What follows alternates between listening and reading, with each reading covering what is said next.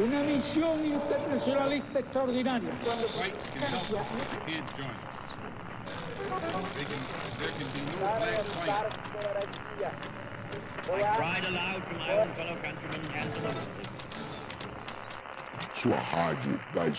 can't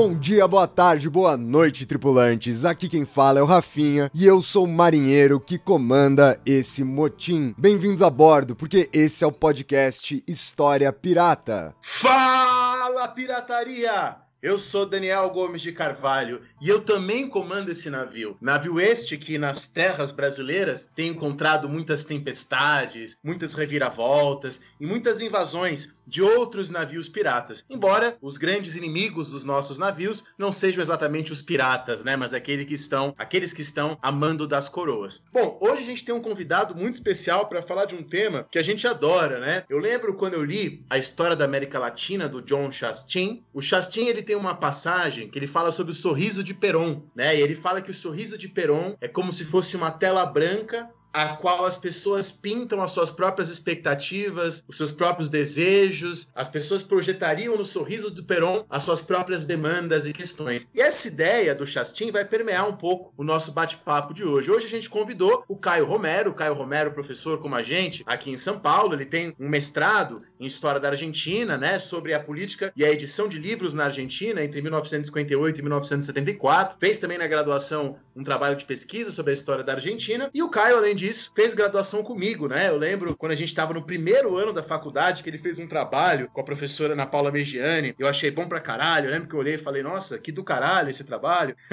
e até quando a gente se encontrou, né? Já dando aula, já com professores da, da rede privada, a gente se encontrou na Olimpíada de História da Unicamp os nossos alunos tal. Eu lembro que eu falei dessa história. Dá um oi pra galera aí, Caio. Fala, gente. Bom dia, boa tarde, boa noite a todos vocês. É uma honra fazer parte desse motim hoje. Né? Fui convidado aqui para aportar o nosso navio em terras platenses e espero que a gente consiga colocar algumas cores nesse sorriso do Peron para apresentá-lo aí para as pessoas, para todo mundo que tem interesse em história, em especial na história da, da Argentina, na história da América Latina. Né? E é uma honra também para mim estar aqui. É, lembro que encontrei lá o Daniel, acho que faz faz uns bons, muitos anos, né, Dani? Que a gente Faz se encontrou quatro, lá. Quatro, cinco anos já, né?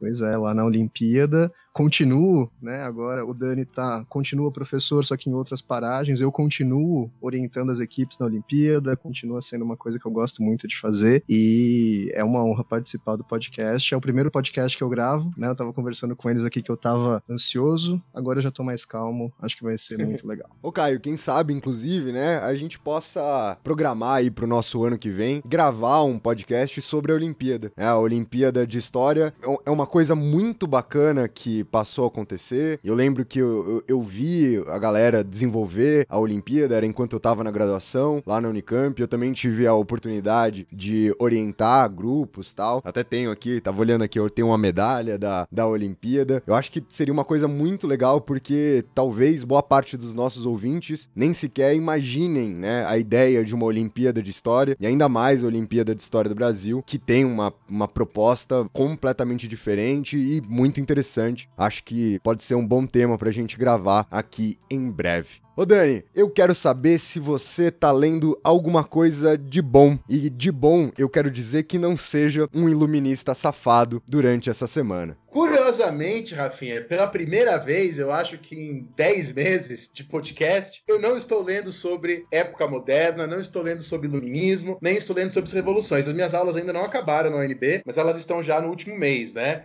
Agora eu vou falar para eles sobre Revolução Americana, Revolução Francesa e Revolução Haitiana e termino o semestre assim. Mas ao mesmo tempo, o pro ouvinte saber, o Rafinha e eu estamos escrevendo um material didático, né, para terceiro colegial e cursinho, e eu tô essa semana, eu tirei essa semana para escrever o capítulo sobre Egito, Mesopotâmia, fenícios, persas, que é o segundo capítulo dessa, dessa apostila. E eu peguei um livrinho para ler, para atualizar um pouco em relação ao que eu já tinha de anotações, que é o livro da Maria Teresa Davi João, tópicos de história antiga oriental. E ela faz um, uma síntese né, da história egípcia e mesopotâmica, coloca algumas coisas interessantes, diferentes do que estão nos livros didáticos, já mais atualizadas. Né? Por exemplo, é muito comum nos livros didáticos a gente ler que o Akhenaton, o Amenófis IV, teria implantado ou tentado implantar o monoteísmo no Egito. E ela já explica que a coisa não é bem assim, enfim, é bem interessante. E você, Caio, tá lendo alguma coisa? Algo que você recomenda aí pra galera que tá escutando? Então, assim, eu, como é, eu e Rafinha e você, a gente tá envolvido sempre na preparação das aulas, dos trabalhos que a gente vai desenvolvendo, às vezes é difícil a gente sair um pouco dessas leituras, desses temas. Então, eu resolvi juntar um pouco o que a gente vai conversar aqui hoje, né, a área temática, com o que eu tô trabalhando, e eu tô lendo alguns capítulos de um livro chamado América Latina no século XIX, Tramas, Telas e Textos, da professora aposentada da USP, Maria Lígia Coelho Prado. Em especial,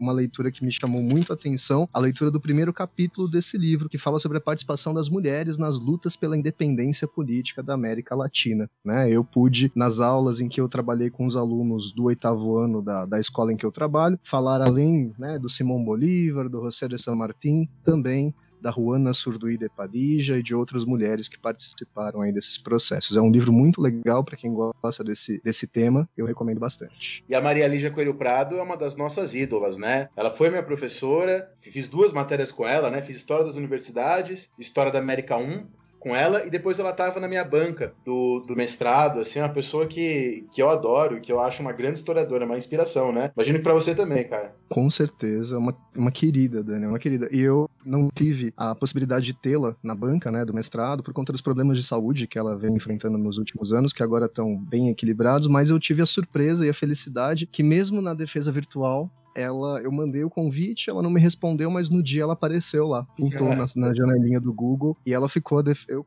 quase chorei, né? Claro, de ver a Maria Lígia ali, mas foi, foi sensacional. Ô Dani, eu, eu tenho uma, uma, uma notícia para te dar que você vai ficar bastante orgulhoso de mim sobre a minha leitura dessa semana. Você tá lendo sobre iluminismo? É iluminismo? Não, não, não, ah. não. Mas eu tô lendo o Futuro Passado do Kozelik. E eu sei que o Dani vai ficar orgulhoso pelo seguinte o futuro passado do Kozelik estava na, na, na, bibliografia da minha prova teórica quando eu fiz o mestrado. E aí eu, eu li e eu fiquei muito incomodado com a leitura, né? E eu lembro de ter falado com o Dani, falei, porra, cara, não gostei, fiquei irritado, fiquei puto. E aí eu fui fazer a prova, né? E a prova da, do mestrado na USP, eu não sei se ela tá assim ainda, mas você tinha, tinha um problema, eles te apresentavam um problema e você tinha que trabalhar em cima daquele problema a partir de três autores da bibliografia que eles tinham dado. E eu, inclusive, expressei na minha prova do mestrado toda a raiva que eu tava do futuro passado do Kozelik. E aí, mano, fui lá, eu falei assim, puta, o Dani vai brigar comigo mais ainda, eu não vou passar nessa prova, etc e tal. Aí no final das contas eu acabei passando, ou seja, alguma coisa do que eu tinha entendido naquele momento de fato era coerente, mas eu esqueci. Eu, eu não sei mais o que que tava escrito no Kozelik e eu não sei mais por que que eu tinha tanta raiva. E aí eu tô fazendo uma matéria agora pro mestrado e tá todo mundo, porra, toda vez que a gente vai discutir, pô, precisava ler o Kozelik, precisava ler o Kozelik e aí eu decidi ler de novo e já vou aqui deixar claro, Dani, que eu vou pedir sua ajuda, porque porque tem algum problema aqui que eu preciso resolver, por que que eu não gostei disso lá atrás e o que que eu tenho que ver nesse texto que eu não consegui enxergar um pouco antes. É, Rafinha, o Kozelik é o terror dos meus alunos, né? Tanto Moderna 1 quanto Moderna 2, as duas matérias que eu dei nesses semestres, eu sempre abri com Kozelik.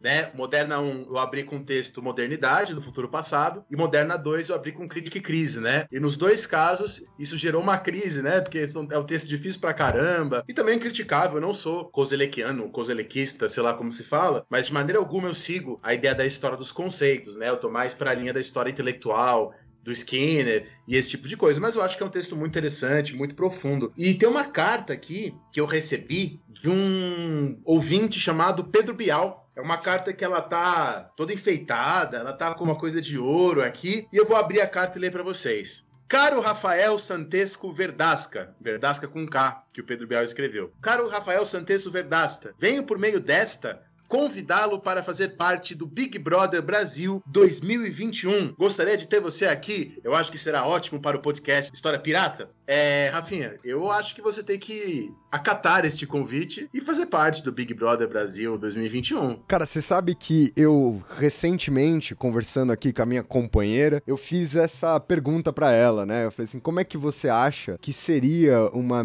participação minha no Big Brother? E a minha companheira acredita que eu seria eliminado na primeira semana de programa. Talvez pelo fato de que, de duas, uma, né? Ou eu ia ficar em silêncio durante toda a primeira semana, sem falar com absolutamente ninguém, ou provavelmente as pessoas teriam a raiva inacreditável de mim ao término da primeira semana e eu seria rapidamente eliminado. Engraçado que quando você falou sobre a carta, Dani, eu achei que seria uma recomendação para que nós usássemos filtro solar, principalmente você, né, que teve aí um problema capilar recente, mas que é importante ainda você usar o filtro solar, que é um, né, um, um conselho muito profundo aí, já dado por, pelo autor da carta que você está escrevendo. E Dani, para que você possa comprar o seu filtro solar Sandal Fator 50, eu queria lembrar os nossos ouvintes de ajudar esse programa a continuar sempre no mar e de ajudar o Dani ficar muito bem protegido, né, dos raios gama, UV, XYZ do sol na sua linda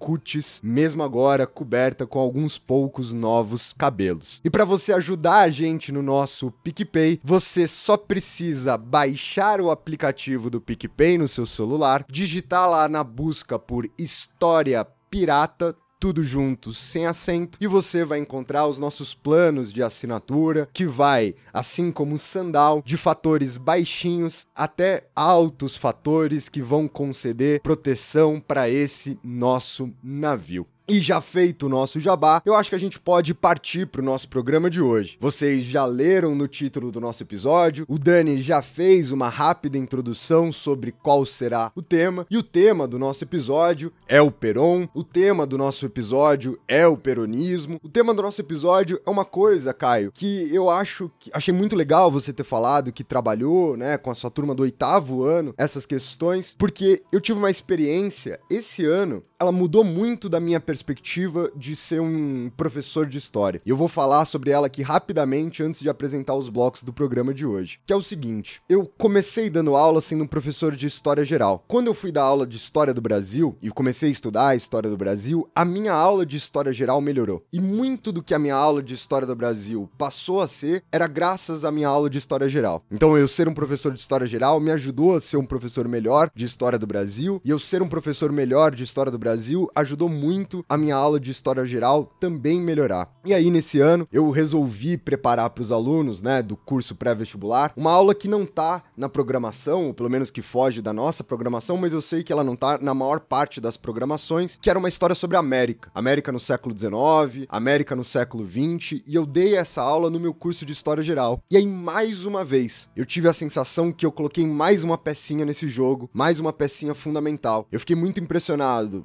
primeiro, como eu não sabia aquilo, né? Como era uma, um, um conteúdo que escapava de mim, como aquilo era fundamental para entender várias coisas que eu tinha explicado em história geral, como era fundamental para entender melhor várias coisas da própria história do Brasil, e por último, né, como alunos aí, eu trabalho com curso pré-vestibular de classes médias altas, de pessoas que saem dos melhores colégios, das melhores escolas de São Paulo, e como aquilo era uma grande novidade para todo mundo, né? Como aquilo de fato era um, uma, um, um, pedacinho que estava faltando para mim, para os alunos. Então, eu acho que o programa de hoje vai ser muito legal e muito importante nesse sentido. Eu já, já faço aqui um compromisso da gente trabalhar mais com a história da América Latina. É, inclusive no, no material que a gente está fazendo, que eu comentei hoje, o Rafinha e eu, a gente aboliu essa distinção entre história geral e história do Brasil. E a discussão de história do Brasil vai vir junto com história da América e com história da África até o século XIX, né?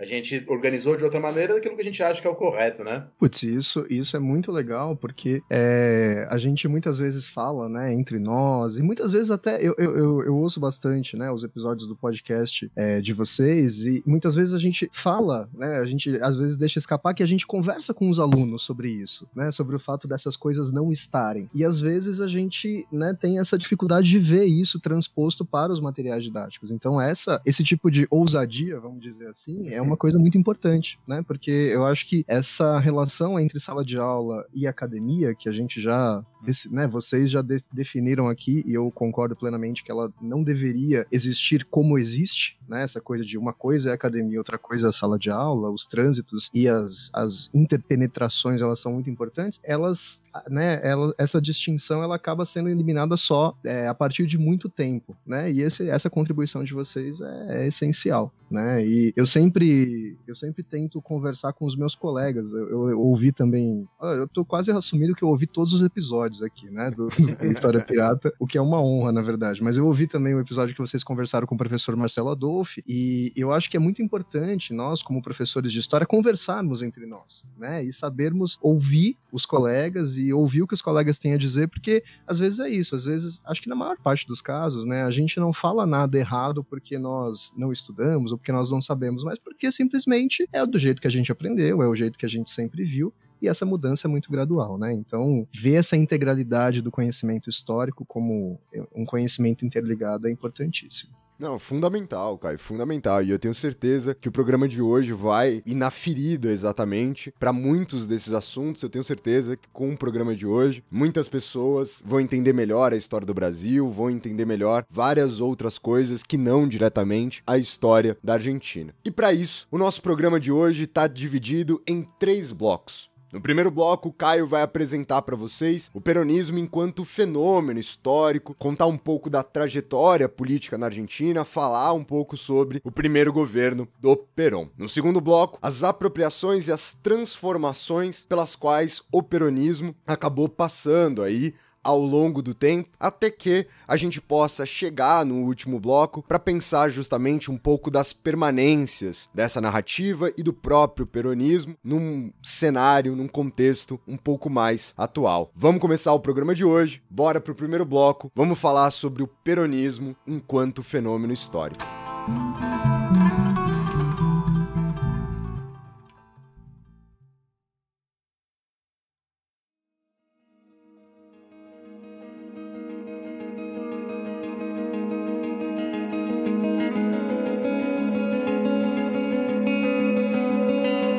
Então, gente, é, quando a gente pensa né, num, num, fenômeno histórico, quando a gente pensa num processo histórico, a gente nunca pode pensar nele de maneira isolada, de maneira como uma bolha que flutua né, no, no, no, oceano. A gente tem que pensar nele enquanto parte de um conjunto de interligações de fatos, de acontecimentos, de ideias que se juntam né, e que vão dar origem e vão moldar esse fenômeno histórico. Então, o peronismo, né, acho que são, estava conversando com o Rafinha e com o Dani aqui, eu acho que é importante a gente ter em mente que ele não é um fenômeno tão conhecido, bem como a história das Américas, bem como a história da Argentina, então valeria a pena aqui a gente fazer uma introdução um pouco mais factual talvez, né? Então, quando a gente pensa em peronismo como fenômeno histórico, a gente está falando de um movimento, né? De um, um movimento político, um movimento social que está baseado na relação de diversas camadas sociais da Argentina no século XX com uma figura histórica, com um personagem histórico que é o Juan Domingo Perón. Né? Quem foi Juan Domingo Perón? Juan Domingo Perón foi um general do exército argentino, foi um oficial, na verdade, do exército argentino, que foi subindo de patente ao longo do tempo, que estudou nas escolas militares argentinas nos anos 1920 e 1930 e foi formando o seu caminho dentro do exército argentino até chegar ao poder no ano de 1946. Só que até ele chegar ao poder, em 1946, muitas coisas aconteceram e é nesse caldo político, nesse caldo histórico, que a gente vai mergulhar um pouquinho né, no que, que era a Argentina antes de 1946, antes da chegada do Perón ao poder. Então, a Argentina, né, e aí a gente consegue traçar alguns paralelos, né, muitos paralelos com a história do Brasil, embora né, sem fazer comparações específicas, porque os fenômenos são muito diferentes. Mas dá para a gente fazer alguns paralelos gerais. Por exemplo, na Argentina tem um historiador muito importante, muito conhecido, chamado José Luiz Romero, que né, tem aí um parentesco. Não, mentira, não sou parente dele, não, mas gostaria. Mas ele chamou essa época antes do peronismo, né, esse período anterior do peronismo, uma época que vai mais ou menos de 1880 até, até 1916, né, aquele final do século XIX, início do século XX, como La Era Aluvial, ou seja, a Era Aluvial.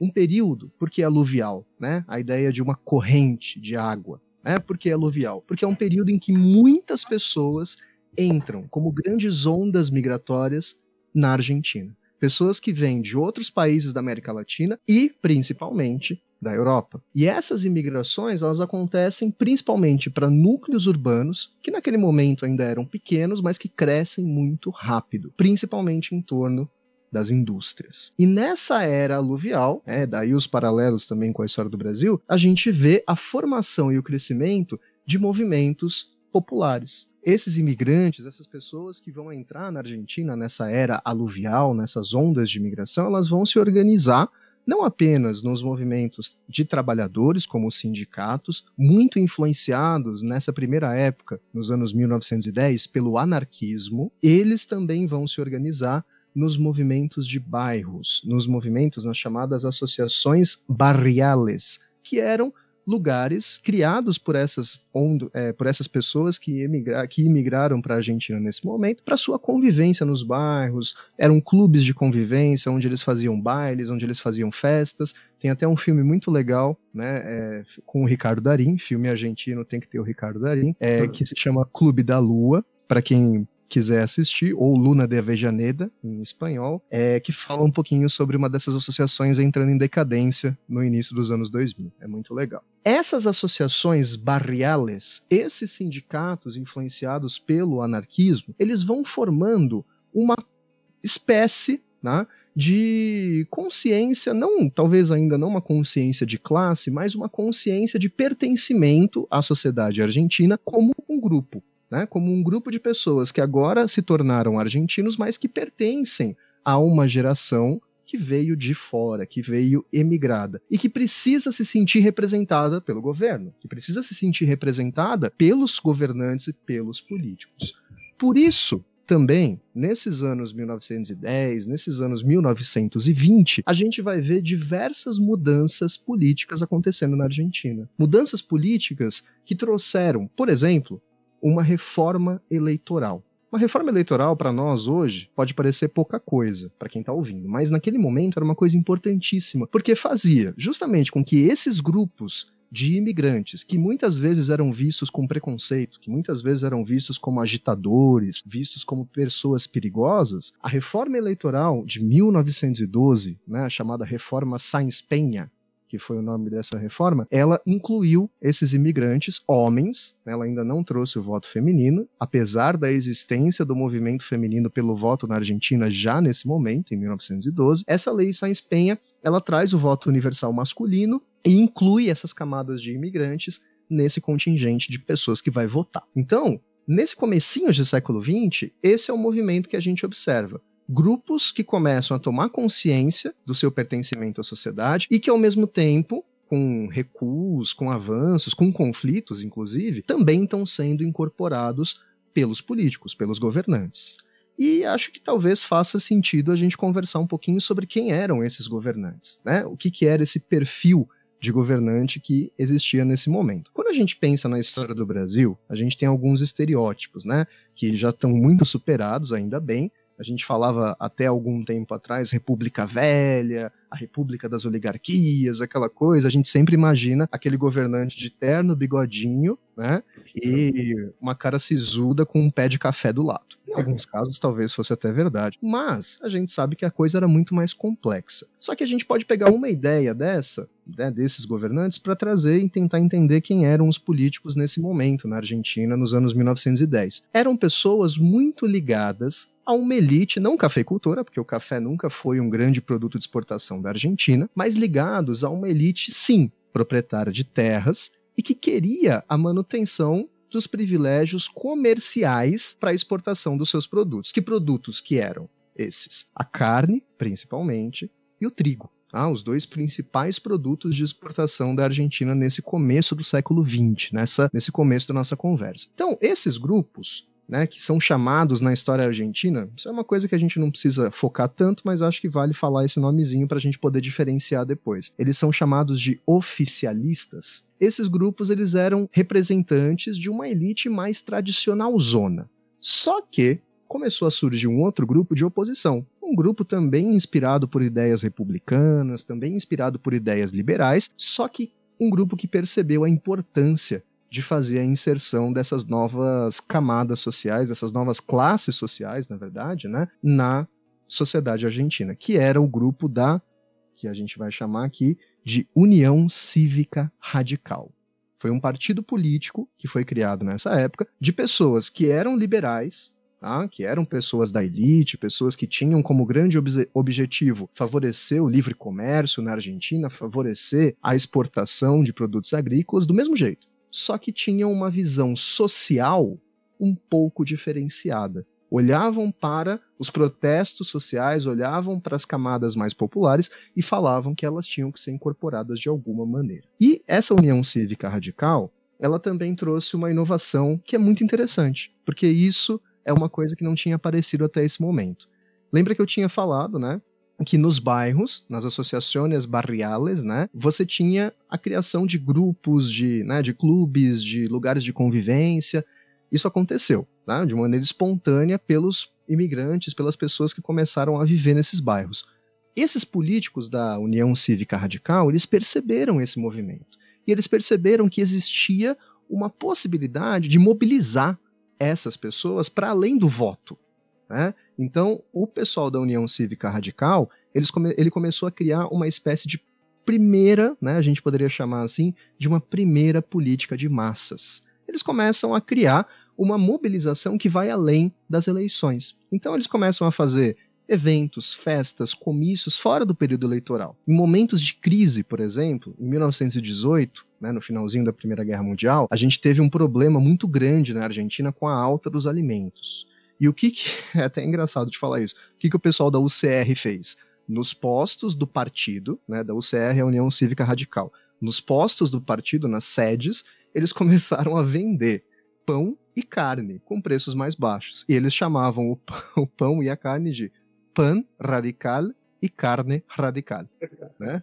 Então, eles eles se apropriaram desse movimento de massas e falaram: vamos embora, né? É assim que a gente vai fazer política, é assim que a gente vai se, se aproveitar, não né, não fazendo nenhum juízo de valor nesse momento, mas se aproveitar desse movimento que está surgindo. Por que, que eu estou contando isso e por que, que eu estou enfatizando isso? Porque muitas vezes, quando a gente imagina, né, quando a gente pensa na figura de um Perón, quando a gente pensa na figura de um Getúlio Vargas, a gente pensa em uma pessoa que pela primeira vez não a gente, né? Mas grande parte das pessoas pensa na pessoa que pela primeira vez pegou os trabalhadores pela mão e começou a guiá-los em direção a um destino. Isso, tanto no caso do Brasil quanto no caso da Argentina, é uma grande bobagem. Ah, esses movimentos já existiam, criados por essas associações de bairro e por outros movimentos políticos na Argentina, de partidos, que já tinham feito isso em outro momento. Então, esse é o, o momento anterior, vamos dizer assim, a chegada nessa história do Peru.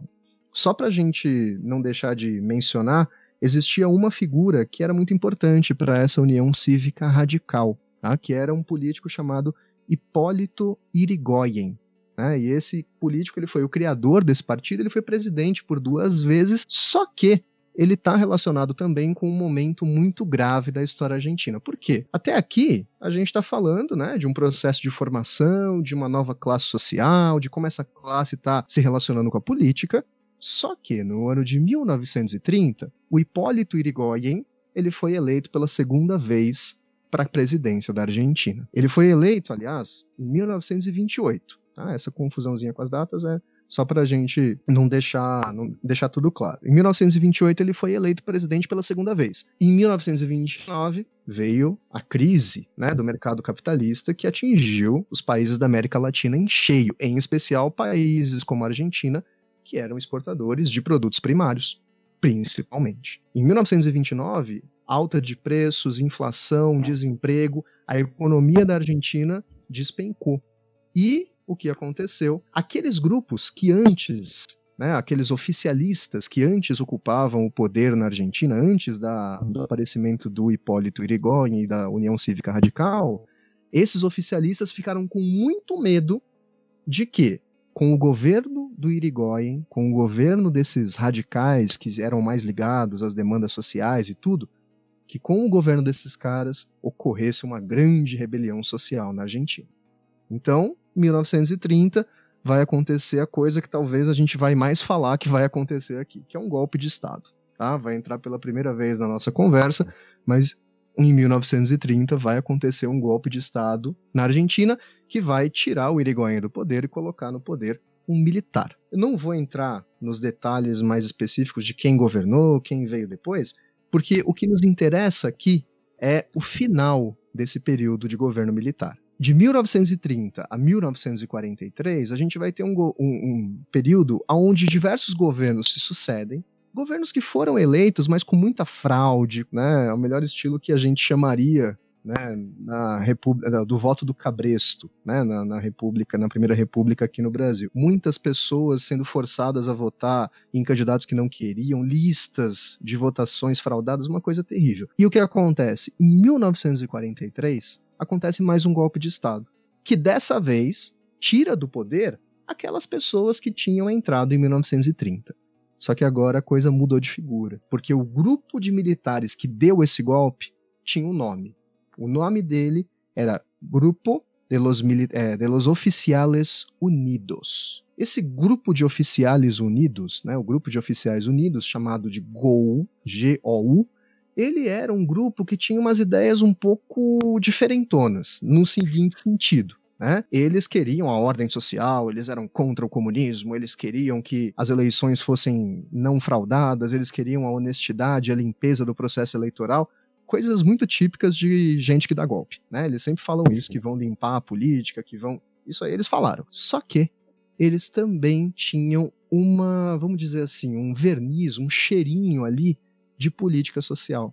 Então, muito alinhados, e aí a gente vai lembrar um pouquinho também da relação do, do governo Getúlio Vargas aqui com a Igreja Católica, muito alinhados ali naquele momento com algumas demandas da Igreja Católica, esse grupo de oficiais unidos defendia uma ação muito forte do governo em direção a melhorar a condição social das pessoas. Então, era um grupo de oficiais, era um grupo de militares que defendia um governo que impedisse os comunistas de tomar o poder, né, que impedisse os comunistas de avançar sobre a nação. Eles queriam defender a Argentina, eles falavam muito sobre a defesa nacional, mas também queriam que as pessoas com menor capacidade é, de renda, né, com menor acesso à renda, tivessem capacidade de subir na vida para evitar justamente a revolta social. Por que, que eu estou falando tanto desse grupo? Porque é desse grupo que fazia parte o Juan Domingo Perón. E não à toa, na hora em que esses caras assumem o poder, o Perón já era um cara muito conhecido. O Perón já era um cara que estava fazendo discurso, já era um cara que tinha dado aula na Escola Superior de Guerra, né, que lá na Argentina já existia nessa época. Aqui no Brasil ela foi criada depois, né, em outros momentos mais nefastos aqui da nossa história. Mas lá ela já existia, já, já existia nos moldes tradicionais do exército argentino, e o Perón era um cara que era muito conceituado nessa escola superior de guerra. Ele já tinha feito cursos de aperfeiçoamento na Itália, e se a gente pegar a Itália desse momento, né, dos anos 1930, já era a Itália fascista, a Itália de Mussolini. Né? Então o, o Perón ele já tinha circulado muito. Vai, daqui a pouco a gente vai falar disso também. Esse é um outro traço, né? O Perón, da mesma forma que o Getúlio, a gente lembra do episódio aqui do História Pirata sobre o Getúlio Vargas. Quem não ouviu, pode voltar lá e ouvir. O Perón tinha traços, né? Tinha coisas, tinha elementos no seu pensamento que se assemelhavam muito ao pensamento autoritário fascista. Mas não dá pra gente falar que ele era fascista tá? Mas isso a gente vai voltar mais para frente. Então, ele foi lá, fez o seu, fez o seu aperfeiçoamento, né? Fez vários cursos, MBAs é, em vários lugares do mundo, treinamento militar. E no momento em que esse grupo de oficiais unidos toma o poder, o Perón vai ser nomeado secretário de trabalho. E aí, a gente pode pensar, né? Pô, mas tá bom, Caio, você falou tanto sobre o cara ser é, é, militar, o cara era milico, o cara era super treinado, o cara deu palestra pro, né, na Itália, e aí ele vai ser nomeado secretário do trabalho? Qual que é a relação? A relação é total. Porque para esses militares, como eu tinha dito, a preocupação com a mobilização social dos trabalhadores, a preocupação com esse caos social que uma revolução comunista poderia trazer era muito grande. Então, colocar ali alguém que fosse hábil politicamente para impedir que os caras se mobilizassem era muito importante. O Perón não foi ali, não, não foi cair ali por acaso. Né? Ele foi muito bem escolhido e o que ele fez nesse, nessa, né, nesse departamento de trabalho vai ficar muito explícito já já. Então, o Perón entra nesse jogo político com esse golpe de Estado de 1943. E quando ele entra né, nesse jogo político, ele vai começar a mostrar sua habilidade. Então, ele vai pegar os líderes sindicais, vai trazer para a mesa de negociação e vai falar para eles: ó, negócio é seguinte, eu consigo o que vocês querem, se vocês controlarem as greves, se vocês impedirem que os seus trabalhadores fiquem fazendo arruaça por aí, se vocês impedirem que os seus trabalhadores caiam nas garras do comunismo, não se esqueçam, né, que a gente já está em 1943. Então a revolução na União na, na Rússia já tinha acontecido, já existia a União Soviética, esse fantasma do comunismo, né, como diria Jair Bolsonaro, o comunismo esse fantasma, ele. Pô, essa imitação tá boa, hein? São muito, é muito treino, é muito treino. o fantasma, então, aí do comunismo, ele já existia, né? E o Peron ele vai chamar esses sindicatos para negociarem diretamente com ele, tá? Que é uma característica desse, desse jeito de lidar com esses movimentos sociais que o Peron vai usar até o fim do seu governo. Ele vai chamar os caras para negociar diretamente e muitas vezes os caras nem vão ter aquele interesse que eles foram negociar com ele atendido. Mas ele faz uma incorporação tão grande das pautas deles, uma incorporação tão grande do discurso deles, que eles se sentem representados e confiam que ele vai, no futuro, defender os seus interesses. Essa é uma marca central do peronismo né, que começa, daqui a, pouco, daqui a pouco ele vai começar a surgir enquanto movimento. Por enquanto ele é só Peron fazendo coisas, daqui a pouco ele surge como movimento. Então, uma marca central da administração peronista nessa Secretaria de Trabalho é chamar os trabalhadores, impedir que eles caiam nas garras do comunismo e negociar diretamente com patrões e com trabalhadores, com os sindicatos. Só que o Peron fez sucesso. Peron começou a ser aquele, como a gente diria hoje, né? Aquele case de sucesso. Ele começou a mudar o mindset das pessoas como diriam os coaches. É, aliás, um grande problema do mundo atual. De qualquer maneira, essa opinião é pessoal minha, tá, gente? Não é do podcast. É do podcast, sim. Essa opinião é do podcast é, 100%. A gente, endossa. A gente é cotiofóbico. Então pode colocar edição, pode colocar. O Peron, ele virou, né, uma pessoa que ficou famosa. E o Peron, né, além disso, ele era uma pessoa muito inteligente em termos de divulgação do próprio trabalho. Ele não fazia as reuniões e ficava quieto. No dia seguinte, ele ia lá e fazia um discurso. Falava no rádio, publicava no jornal, começou a negociar com órgãos de imprensa também para que as notícias fossem positivas.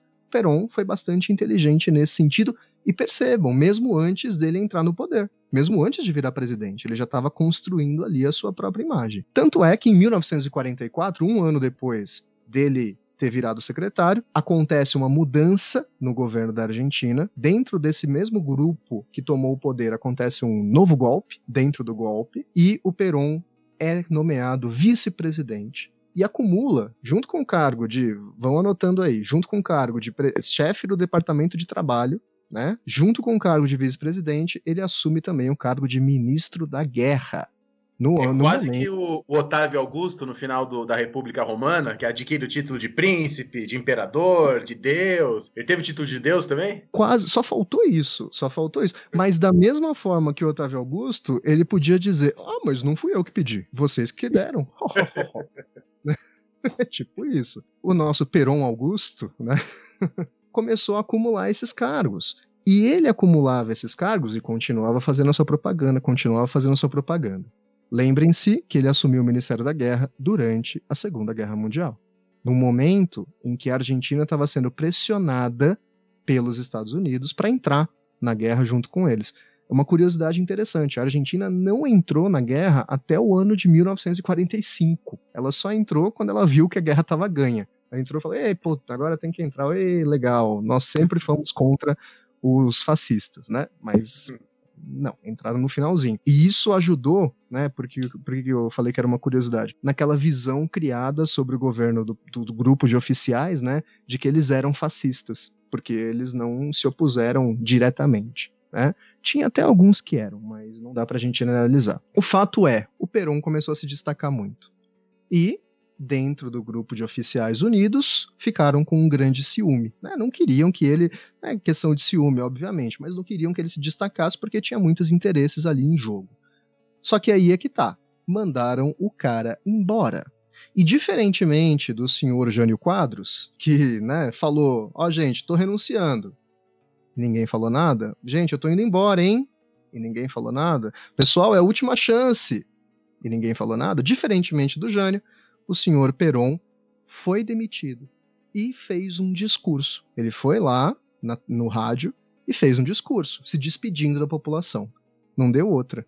Dez dias depois, a população estava nas ruas pedindo a volta do Peron. E aí é que acontece um dos pontos centrais, é aí que acontece um dos momentos chave dessa fundação do peronismo. Agora sim, do movimento político. Né? Até agora, como a gente falou, era o Peron fazendo coisas. Agora o peronismo vai começar a surgir. Por quê? No momento em que ele é mandado embora, a população começa a se mobilizar. E os sindicatos marcam greves. Os sindicatos marcam é, comícios, marcam manifestações para defender, nas palavras da época, os direitos que eles tinham conquistado.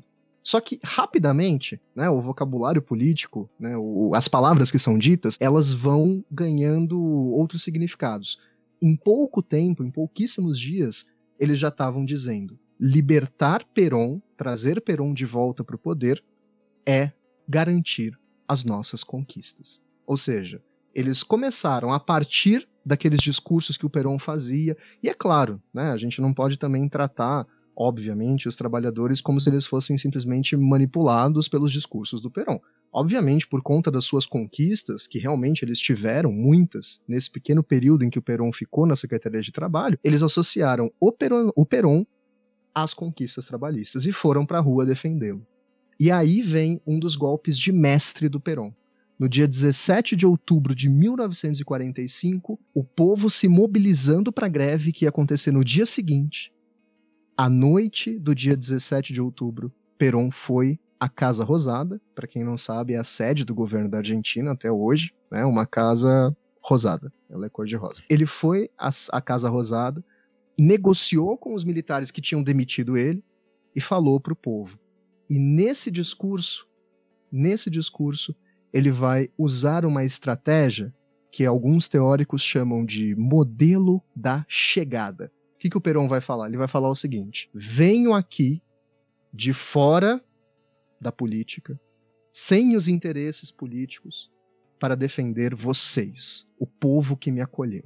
Estou aqui e não abandonarei mais vocês. Podem ficar tranquilos. O que, que o Peron faz? O Peron manda o povo. Pode, pode parecer engraçado isso, mas é verdade. Ele manda o povo para casa. Ele fala: vocês já fizeram a sua parte, vocês me trouxeram de volta. Eu vim de fora esse é o modelo da chegada, né? Eu vim de fora para salvar vocês e estou aqui e não vou mais abandoná-los. A greve que estava marcada para o dia seguinte se torna, nas, de acordo com o pedido do Peron, uma grande festa. Né? Esse dia ele vai ficar marcado depois pela história construída pelo peronismo como o Dia da Lealdade, que é o dia onde as pessoas foram aclamar Peron e Peron teria lá chegado e abraçado as pessoas e dito que estava de volta. Né, mais ou menos um dia do fico, né? Diga ao povo que fico, aquela coisa toda que a gente vê nas construções de imagens posteriores. Mas por que, né, que a gente considera esse momento o surgimento desse peronismo? Porque é a partir daqui que a gente vai começar a ver a construção de uma imagem sobre o Perón, e não apenas um conjunto de fatos que o Perón estava ali comandando e fazendo. Né? Então, a partir desse momento, a gente vai ver mobilizações, imagens, representações, discursos feitos sobre o que significa o Perón e as suas ações no governo. Nesse momento, né, as massas foram lá aclamar Perón e o Perón disse para elas que eu estava aqui.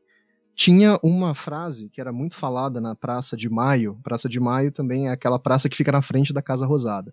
Tinha uma frase que os, os defensores do Perón estavam falando, que eles diziam o seguinte: ni nazis, ni fascistas, peronistas. Nem nazistas, nem fascistas, peronistas. Eu quis trazer essa frase pra gente, pra gente lembrar dela no futuro, porque ela vai ser usada e reinterpretada várias vezes ao longo da história do Perón e do peronismo. Então, o Perón, né, depois desse apelo, desse primeiro apelo às massas e dessa resposta das massas, ele vai organizar um partido. Né, ele vai organizar um partido. Curiosamente, esse partido vai se chamar Partido Laborista, né, mas vai ser só um partido aí de, de etiqueta, de fachada, para ele poder disputar a presidência. E no ano seguinte, ele vai tentar se eleger e vai ser eleito. Ele vai ser eleito para dois mandatos seguidos. Naquela época, a Constituição não impedia a reeleição, né? Ele não precisaria fazer que nem o Trump para tentar o terceiro mandato, mas ele nem vai precisar. A gente vai descobrir por que daqui a pouco. Ele foi eleito em 1946 e nos dois mandatos é interessante a gente trazer esse dado. Ele vai ser eleito com mais de 60% dos votos.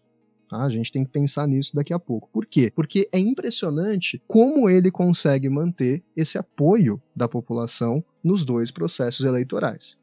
E como que vai ser a base desses dois governos do Perón? Como é que vai ser com algumas diferenças, é claro, mas qual é a tônica geral? É um governo que vai ser descrito aí pelos especialistas, né, pra, por alguns especialistas, como uma democracia holística. Eu acho esse um termo ao mesmo tempo problemático, mas instigante também, eu vou explicar por quê. Holística seria uma democracia que não só trataria, né, seria um governo, uma forma de governo que não só trataria da política como responsabilidade do governante, mas também de todos os aspectos da vida em sociedade. Então, por essa democracia holística, esse é um termo de um, de um especialista, é do Loris Zanata, que é um historiador italiano, por, nessa democracia holística, o Perón se colocaria como um cara que tem a responsabilidade de conduzir a sociedade de modo amplo e não apenas na parte política. Isso se encaixaria, né, num momento aí da chamada crise do consenso liberal, ou seja, uma crise na Argentina da ideia de que o liberalismo e de que a democracia pura, aquela em que o governante é eleito para ser um republicano, né, mais estritamente, a separação entre público e privado, aquela coisa toda, uma crise dessa crença uma crença, na verdade, em que o governante ele precisaria transcender a esfera privada para assumir as rédeas da esfera pública de maneira mais ampla. E o Perón vai ter essas características nos seus dois governos. Em nenhum momento, é importante a gente deixar isso claro em termos jurídicos, né? Em nenhum momento ele dá um golpe, em nenhum momento ele vai fechar o Congresso. Isso foi discutido, né? Isso chegou a ser discutido, a gente não vai entrar aqui no mérito, mas o Perón chegou a dar suas as suas bolsonarizadas, né? Que o Bolsonaro fica jogando balões de ensaio, ou seja, ele fica falando as coisas, ah, eu vou, não vou comprar vacina, e aí compra, enfim, né? Uhum. Ele faz isso. O Peron também faz isso. É uma estratégia muito antiga na política. O Peron jogava às vezes esses balões de ensaio, mas isso nunca chegou a ser feito. O fato é que ele tinha um governo muito intervencionista. Né? A gente vai dar alguns exemplos daqui a pouquinho. Em primeiro lugar, um governo intervencionista, uma forma política na qual o líder interfere em vários aspectos da vida em sociedade. Além disso, um planejamento muito forte na economia. Isso é uma coisa que muitas vezes os defensores dos governos peronistas eles usam como um trunfo, né? Porque na Argentina, mais ou menos aí a gente está falando de 1946 em diante, mais ou menos na mesma época em que isso acontece no Brasil, vão começar a surgir diversos projetos estruturados de desenvolvimento econômico. E na Argentina, isso vai acabar sendo incorporado pelo governo do Perón. Né? Não por mérito explicitamente ou especialmente dele, mas porque foi o jeito que ele encontrou, convocando vários intelectuais, convocando várias pessoas para pensar esse planejamento econômico. Por meio de um grande controle estatal, né? então o Perón ele vai interferir nos preços, ele vai interferir nos impostos de maneira muito forte, sem medo nenhum né, de, de fazer isso, e com um incentivo muito grande a três pontos principais: a indústria, né, principalmente a indústria de bens de consumo, é, é, que também é uma coisa diferente em relação ao que vai acontecer nos anos 40 e 50 aqui no Brasil. Né? Aqui no Brasil a gente vai ver um incentivo muito grande também à indústria de bens de consumo, mas aquele discurso da industrialização de base. Né, a industrialização que começou nos anos 30 com o Getúlio Vargas e foi continuou sendo incentivado nos anos 40 e 50. Lá na Argentina, com a Segunda Guerra Mundial, a industrialização de substituição de importações ela foi muito forte, ela foi muito forte nesse período. E isso continuou. Né? Junto com o peronismo veio um aumento muito grande da, do consumo, do nível de consumo das classes médias. Então o Perón vai incentivar bastante isso vai incentivar o agronegócio, sempre, né? Os produtores de carne, os produtores do trigo vão sempre ter incentivos e ele vai negociar direto com essas pessoas, ele não tem vergonha. O Peron, se a gente tivesse que definir isso, ele é um cara que não tem vergonha nenhuma de negociar com todo mundo, né? Ele não fica tentando fazer aí joguinhos. Depois ele vai fazer, mas por enquanto ele ainda está é, surfando na onda da sua aprovação. Fato é que para manter essa aprovação, o Peron percebeu que ele precisava jogar o jogo da política de massas. Né? O que, que significa isso? A gente não estava mais num período onde as pessoas é, estavam, embora eu acho, eu, né, eu tenho a análise que é, as pessoas nunca estiveram e nunca estão e nunca estarão totalmente alienadas do que está acontecendo na política, né? Aquela frase que do Aristides Lobo, né, que na proclamação da República no Brasil o povo assistiu bestializado, é, o povo pode, né, ter assistido sem saber do que, o que estava sendo planejado, mas a política ela faz parte da vivência cotidiana e as pessoas sabem muito bem aonde o calo delas aperta. Né? Então, o que, que o Peron percebeu?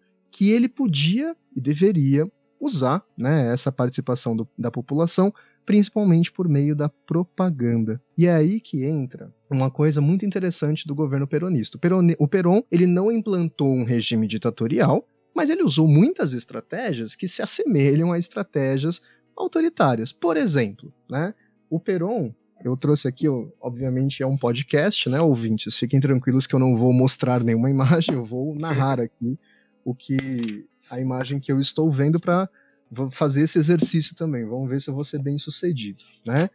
Uma estratégia que o Peron utilizou foi a fabricação, a produção de livros didáticos para as escolas, né, de educação básica.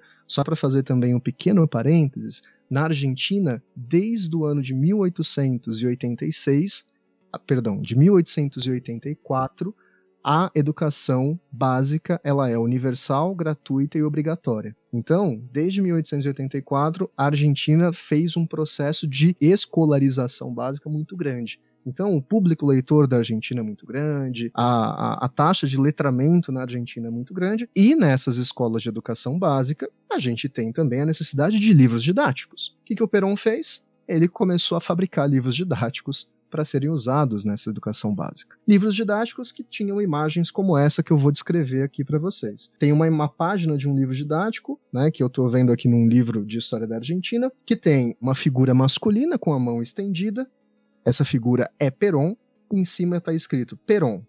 E aí embaixo, em letra de mão, né, letra, de, de, letra cursiva, como se fosse essa letra que a gente faz com caneta, está escrito Peron, e as letras vão se separando, tá, para ensinar para as crianças qual letra é qual. E aí embaixo, como que fora do contexto, está escrito assim: Sara e su esposo son peronistas. Sara e seu esposo votaram a Perón. Num livro didático. Provavelmente a criancinha, deixa eu só traduzir, né? Sara e seu esposo, Sara e seu marido, são peronistas. Sara e seu marido votaram em Perón. Provavelmente a criança que vai ler isso com uma voz muito fofa, ela vai repetir: Sara e seu esposo votaram no Perón. E talvez ela não entenda o que signifique isso. Mas eu, pelo menos, tenho essa experiência, não sei dos colegas. Eu lembro de muita coisa bizarra que eu ouvia, que eu aprendia na minha educação básica, que eu não faço a menor ideia por que, que eu lembro, mas eu lembro. Então, provavelmente, essas pessoas vão trazer isso nas, nas, suas memórias. Existe uma outra página de livro didático muito parecida com essa, tem, ela está reproduzida num livro que eu recomendo também para os ouvintes, que se chama Multidões em Cena, da professora Maria Helena Capelato, né, que foi também professora da, da USP. E lá tá uma outra página de livro didático reproduzida que está escrito assim: Mi mamá me mima, evita me ama né? Uma, uma forma aí de ensinar as pessoas que a minha mãe me mima e Evita me ama. Evita, que agora entra na nossa história também, era a esposa de Juan Domingo Perón. E ela foi utilizada nesse processo de propaganda. A Evita Perón, que foi representada nos cinemas pela Madonna, né, no musical Evita, é, que é um filme muito ruim, mas o, as músicas são legais. A, a Evita, ela era esposa do Perón e ela foi utilizada nesse processo, principalmente para a conquista do eleitorado feminino. O voto feminino na Argentina ele foi aprovado em 1947 com grande mobilização da Eva Perón, né, da Evita Perón. Até aqui nós temos aí um panorama do que vai acontecendo nos governos do Perón. Só que nem tudo são flores, porque o grande desenvolvimento econômico que acontece nesse pós Segunda Guerra Mundial né? No momento em que as reservas econômicas de ouro do país estavam altas e o Perón vai gastando bastante, esse sucesso econômico vai diminuir nos anos 1950. Começa a acontecer uma grande crise econômica, o valor dos produtos exportados pela Argentina cai no mercado externo, principalmente da carne, e o país entra numa grave crise. O Peron, apesar disso, não perde o apoio massivo que ele tinha da população. Mas aquelas classes que a gente conversou no começo da nossa conversa, né, aquela galera mais ligada às elites, aquele pessoal mais ligado aos caras que exportam carne para o exterior, eles estavam preocupados com o rumo do país.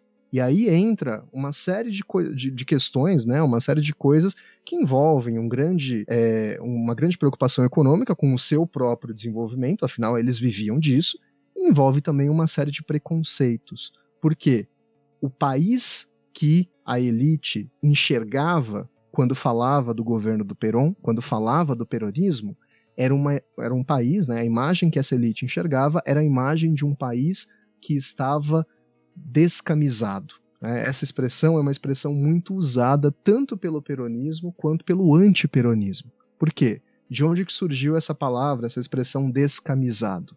Descamisado, apesar do que pode parecer, não é aquele que está sem camisa.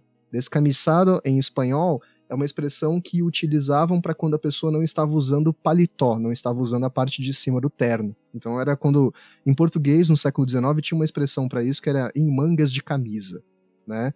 É, quando você lê no Machado de Assis, lá, oh, a pessoa estava em mangas de camisa, é porque a pessoa estava só de camisa mesmo. E muitas pessoas que foram saudar o Peron, que foram né, receber o Peron naquele dia, lá na Praça de Maio, elas estavam sem terno, eram homens, eram mulheres que não usavam roupa social. E a elite olhou para eles e falou: Estes descamisados, né? Que coisa horrível, o que, que eles fazem na nossa cidade?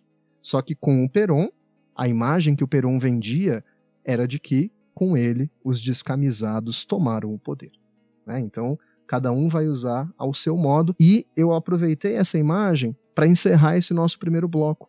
Por quê? Porque a partir desse momento, o Perón e o peronismo, que já existe enquanto um movimento, ele passa a ser enxergado de maneiras diversas. Os opositores já criaram diversos rótulos para defender o antiperonismo e os apoiadores já criaram vários rótulos para defender o peronismo. E é isso que a gente vai ver no nosso segundo bloco. Ah, para não esquecer, em 1955, adivinha o que aconteceu? Sim, mais um golpe de Estado. Em, novembro Aliás, em setembro de 1955, um golpe de Estado comandado por essas elites, aí, por esses grupos que não gostavam do Perón, e é importante falar também, né? Não eram só as elites que não gostavam dele. Muitos grupos de esquerda, muitos partidos de esquerda chegaram a apoiar esse golpe de Estado para tirar o Perón, porque consideravam que ele enganava as massas, enganava o povo, que ele não era, na verdade, um líder social real. Mas uma coisa que todo mundo que, que conhece um pouco de história do Brasil e não conhecia a história do peronismo está pensando embora a gente ainda não haja exatamente o peronismo, né? A gente está entendendo a sua formação. Mas uma coisa que as pessoas devem estar pensando é como, não é, claro que não é a mesma coisa, é diferente, mas como há similaridades, né, com a história do Brasil, temporais, né, como a crise de 29 afeta lá, afeta aqui, e como a crise de 29 tem a ver com um todo maior de crise, da, de um modelo agroexportador, de, de, uma, de uma direção num outro caminho. E é muito importante a gente falar isso porque né, a gente viu o atual governo, no, logo no começo, né, aquela fala do Paulo Guedes sobre o Mercosul, tratando mal a Argentina, que é, na verdade, um dos nossos grandes parceiros econômicos também, já há muitas décadas. Eu lembro que no período que eu dei aula de formação para o curso de admissão à carreira diplomática, né, para a prova do Itamaraty, eu dava aula preparatória. História da Argentina, depois de história do Brasil, era o que, era o que mais caía, né? E com detalhes. É uma das coisas mais importantes. Isso tem um motivo muito claro, que é a nossa relação muito profunda, né, com esse país. E é curioso, né? Como às vezes as pessoas conhecem mais da história da França do que da história da Argentina, sendo Total. que a nossa relação é muito mais forte com a Argentina, né? Nossa, muito, muito. E, e, e, tem um pouco dessa, acho que desse, dessa visão de que o que acontece, né, que, que é uma visão a gente poderia chamar eurocêntrica, talvez, mas uma visão de que o que acontece aqui do lado não influencia no destino do mundo. É só o que acontece lá em cima, né? Entre aspas. Isso é uma grande mentira, uma grande bobagem. Né? As relações, inclusive, tem vários estudos que veem as relações do peronismo com o governo Vargas, né? relações de amor e ódio, inclusive. Né? O Peron não gostava muito do. Aliás, o Vargas não gostava muito do Peron, mas tinha que lidar. São vizinhos, fazem negócios, né? Tem os nossos amigos do Rio Grande do Sul, tem, às vezes, parece que tem mais de argentinos do que de brasileiros, né? Sem, sem maldade, né? Mas por conta das formações históricas e enfim. Mas com certeza, com certeza. E é impressionante que a gente não, como a gente conversou no começo, né, que a gente não fale disso, né, que a gente seja até visto por às vezes coordenadores e mesmo pelos alunos, quando a gente fala disso, fala, nossa, mas sério, por que, que eu tenho que saber isso, né? E como se saber certas coisas da história da França fosse muito mais importante. Inclusive, né, a gente comentou aqui recentemente no podcast com o Jonathan, eu acho que tem outro ponto importante que é nem só a gente pensar em termos de comparação né, Vargas, Peron e, sei lá, o Cárdenas, né, que a gente também poderia colocar aqui nessa conta no México, mas até de entender isso como parte de uma história conectada, né, que era o tema que a gente estava tratando aqui com o Jonathan. Essa crise da democracia né, essa crise da democracia liberal na década de 20, ela é um fenômeno da história conectada que vai se expressar a partir das suas especificidades. A gente até poderia falar que o fascismo é uma forma né, de expressão dessa crise da democracia, que aqui no Brasil a gente tem as nossas formas de expressão, mas como isso não diz respeito ao Brasil ou à Argentina ou à Itália, mas como isso diz respeito justamente a essa noção mais ampla, essa noção conectada, conforme a gente conhece as outras narrativas, as suas outras especificidades, a gente consegue produzir produzir né, essa conexão, não, não só a comparação, mas essa conexão entre esses diversos fatores. Ô Caio, eu acho que ficou muito legal esse nosso primeiro bloco, né? Eu acho que ficou muito bom, principalmente para quem não conhecia a história da Argentina, conseguiu entender, conseguiu conhecer todo esse processo de ascensão do peronismo, que como você deixou muito claro na sua apresentação, né, justifica muito do que está acontecendo na Argentina nesse momento e do que vai acontecer. Vamos ficar com o nosso primeiro bloco por aqui e vamos começar o segundo bloco do nosso programa, que é justamente discutir as apropriações e transformações do peronismo.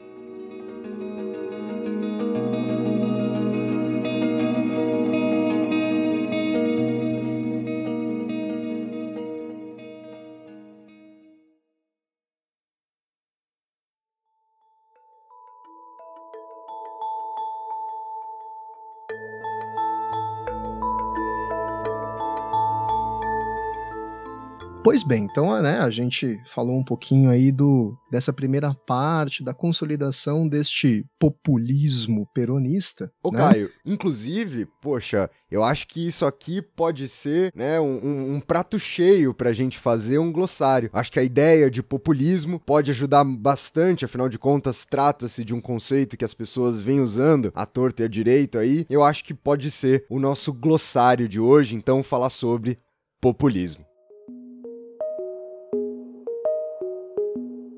Bom, então o populismo, né, quando a gente pensa em populismo e a gente ouve populismo, muitas pessoas falam hoje em dia, né, tentam definir governos como do Lula, do Trump, do Bolsonaro como populista, a gente acaba caindo um pouco né, no que vocês conversaram com a professora Annelise no podcast sobre o Vargas, de criar uma etiqueta e tentar encaixar tudo dentro daquela etiqueta como se ela, é como se o conceito por si só explicasse o mundo, não como se o mundo transformasse os conceitos, não transformasse os conceitos ao longo do tempo. É, nesse sentido, eu posso dizer que eu sou bem marxista. Eu vou muito com o Titio Marx, que a, os conceitos eles na verdade são as reproduções e as consolidações, as concretizações daquilo que a gente tem na sociedade. E o populismo eu acho que é um deles, né? Como que surge esse conceito? Como que ele foi criado? Ele foi criado nos anos 1950 a partir de trabalhos de muitos sociólogos. Né? O conceito de populismo do qual a gente está falando, né, é importante dizer isso, porque tem outros populismos. Quando a gente estuda, por exemplo, a Revolução Russa, os antecedentes da Revolução Russa, tem lá os populistas, que, né, que são chamados de populistas,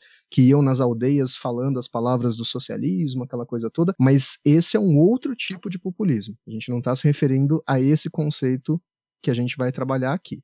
Quando a gente fala desse populismo aqui, a gente está falando de um conceito que foi criado nos anos 1950 por alguns sociólogos, né? então ele tem uma origem ali, foi criado, cunhado por alguns sociólogos, para representar uma série de características dos governos que estavam surgindo na América Latina no, no, período histórico imediatamente anterior. Então, quando a gente vê, por exemplo, as caracterizações do populismo de um cientista social argentino chamado Gino Germani, a gente vê que ele entendia o populismo como, né, bem esquematicamente, ele entendia o populismo como uma forma política específica de sociedades que estão em transição ao capitalismo moderno. Então ele dizia que toda sociedade de transição ao capitalismo moderno passaria por um governo populista. É um modelo extremamente esquemático de tentar entender qualquer momento de transição né, ao capitalismo moderno como o momento onde vai ter que acontecer um governo populista.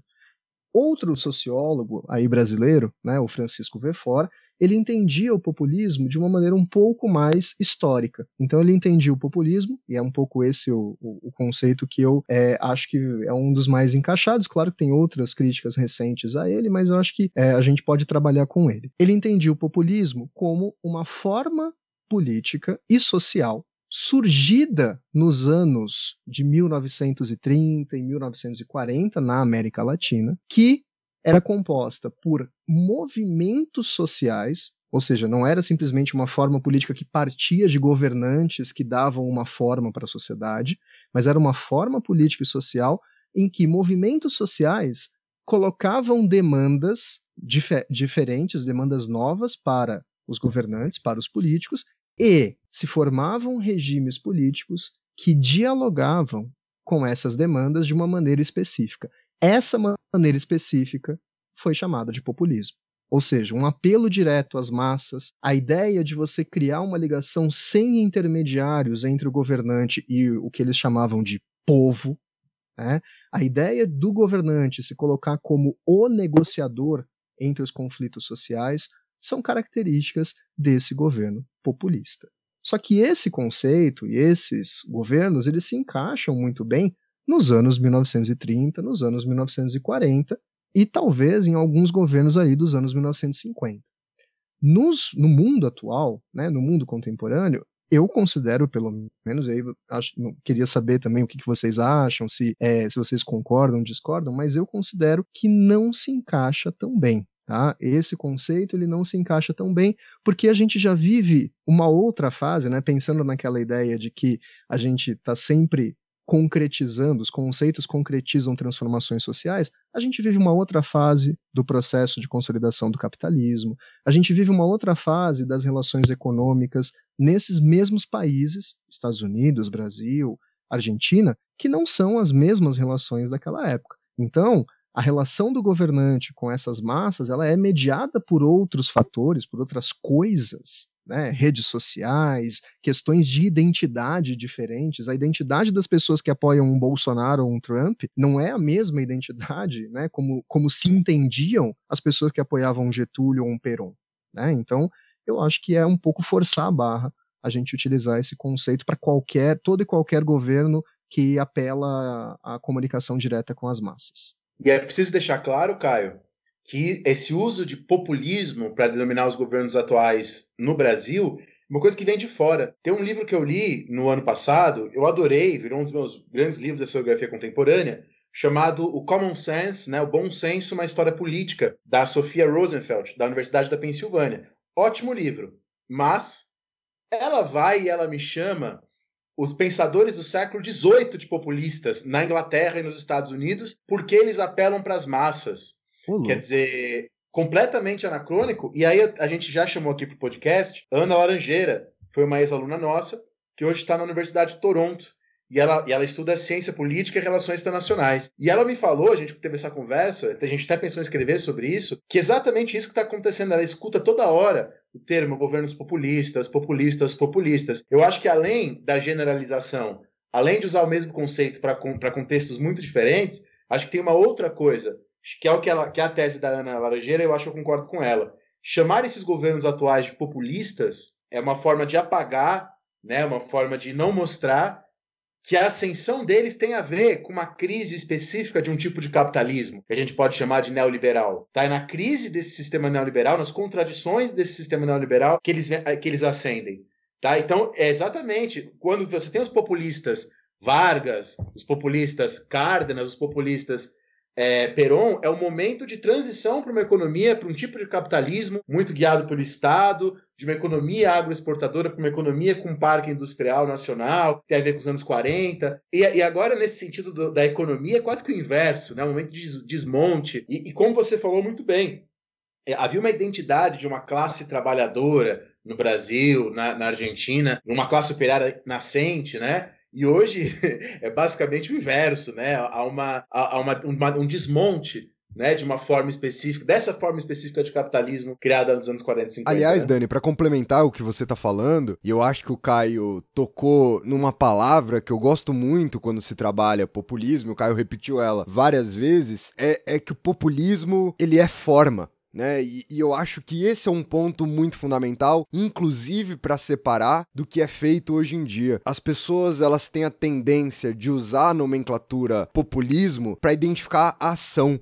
não a forma, né? Então eu acho que essa é uma confusão que tem sido muito grande atualmente e que nesse sentido, inclusive, a gente voltar no tempo e pensar essa palavra talvez ajude a promover uma maior separação entre essas coisas. E isso, populismo não é o que o político fazia ou ele deixava de fazer, mas é sobre como ele fazia ou como ele deixava de fazer. A forma é o que assume o protagonismo desse conceito, dessa definição. Não tem como a gente, por exemplo, vou pegar uma coisa bem simples aqui, pensar na própria Evita, né? A, a campanha da Evita de vestir as pessoas, a campanha não é o populismo, é a forma com a qual a Evita conduz a campanha, é a propaganda, é a, é a forma com a qual ela coloca aquela importância que define aquilo enquanto uma ação populista, por exemplo, né? Então, eu acho que essa nuance ela é uma coisa muito importante para a gente separar, porque o que me parece, o que eu vejo nos jornais, o que eu vejo nessas análises políticas que têm usado o populismo com alguma frequência, é fulano fez aquilo. Então, ele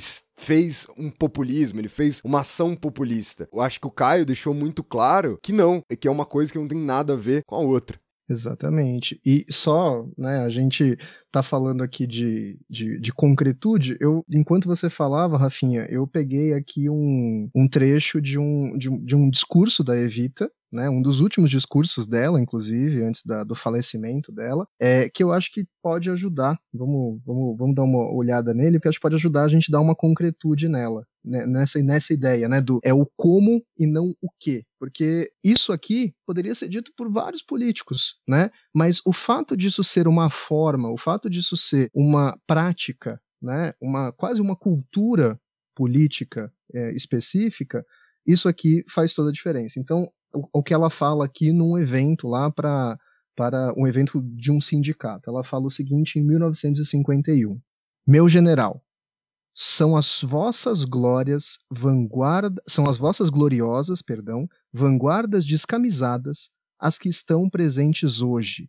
como estiveram ontem e estarão sempre, dispostas a dar a vida por Peron. eles sabem bem que antes da chegada, o, o modelo da chegada de novo, né, do general Perón, viviam na escravidão.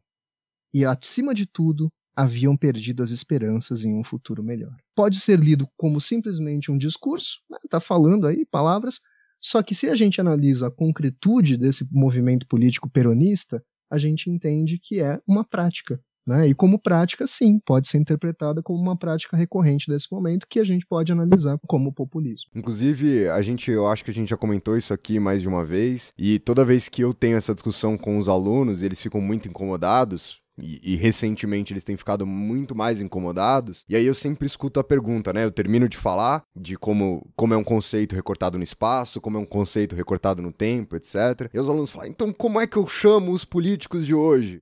E, e aí eu costumo falar, cara, você pode chamar pelo nome, você pode falar que é ruim, né? Porque hoje, todas as vezes que a palavra populismo aparece no noticiário, é em tom de crítica. Então fala que é ruim. Então fala que você não gostou, fala que você desaprovou, né? Mas é engraçado como, e eu acho que a gente já teve essa discussão no História Pirata, mas ela é importante, como parece que ao, ao dar nome às coisas eu resolvi os problemas. Não resolveu, ele vai continuar lá. Você podendo chamar de populismo ou não, vai continuar acontecendo. Tem que ler o Wittgenstein, né? O pessoal não lê o Wittgenstein falando essas coisas.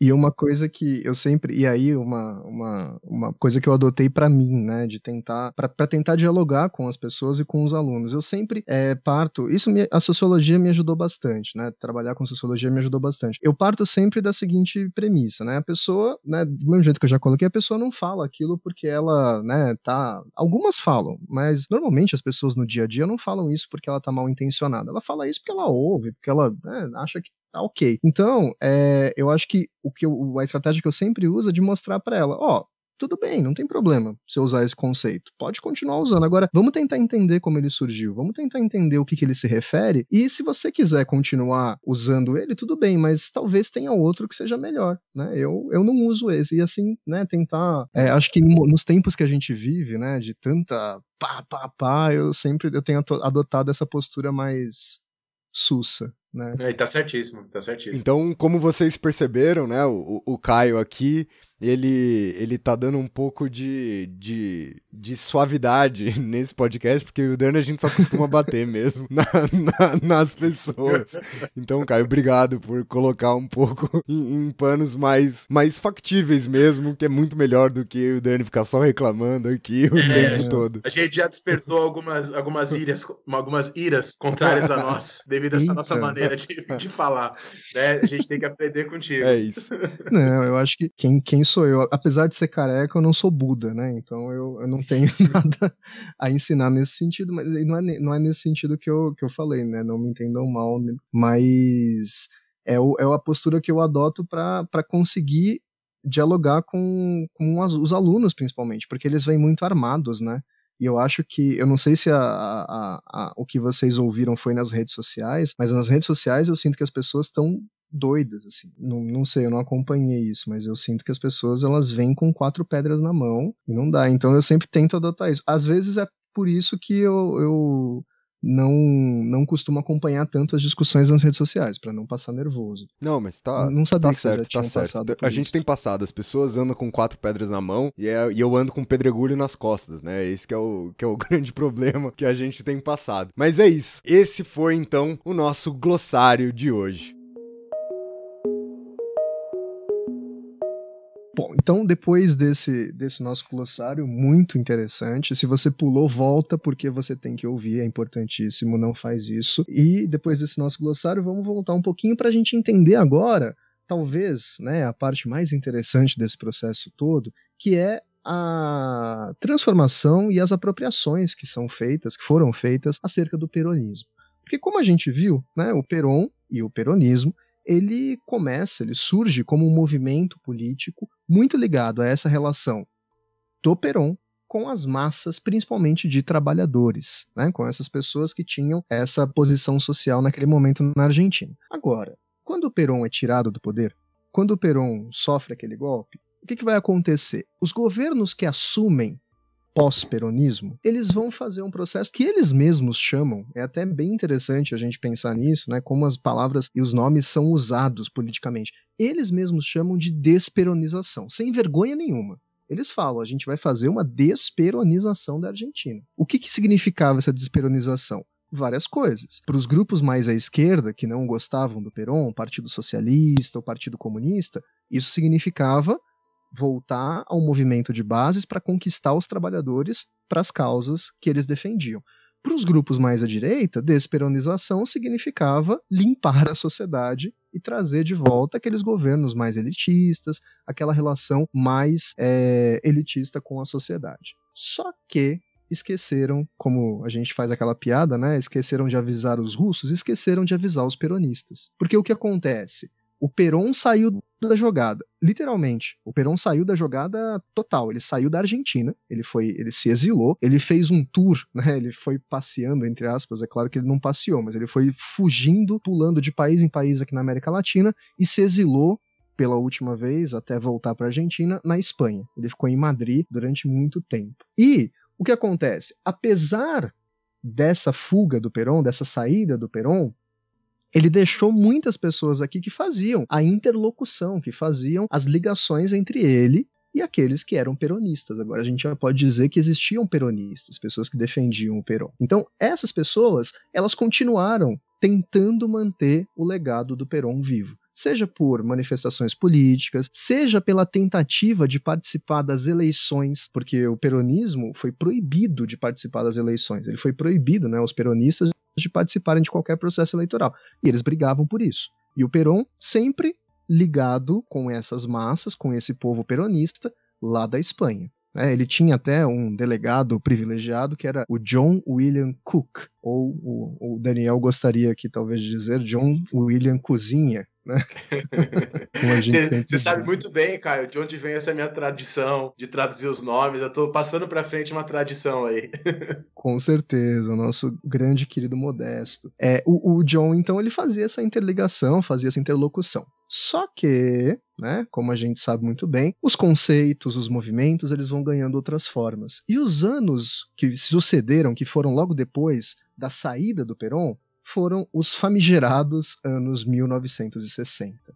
Anos em que o rock surgiu, em que a cultura se massificou, em que a televisão já fazia muitas pessoas perderem a cabeça, né, irem para casa das outras, verem jogos de futebol, verem comícios políticos, verem transmissões de corridas de Fórmula 1 que tinha surgido também em 1950, enfim, as coisas estavam mudando. E os anos 60 também foram um período de crescimento de uma cultura que a gente pode chamar aqui, né, de modo bem geral, de uma cultura contestatária, né, de contestadora, talvez a gente possa chamar, ligada a alguns pensadores de esquerda, né? ligadas a alguns pensadores que defendiam a quebra de alguns valores mais tradicionais da sociedade cristã ocidental, né? a quebra de valores do mundo capitalista, e isso, obviamente, foi também é, apropriado pelas pessoas na Argentina. O que começa a acontecer? Como eu disse, o peronismo não sumiu, o peronismo continuou,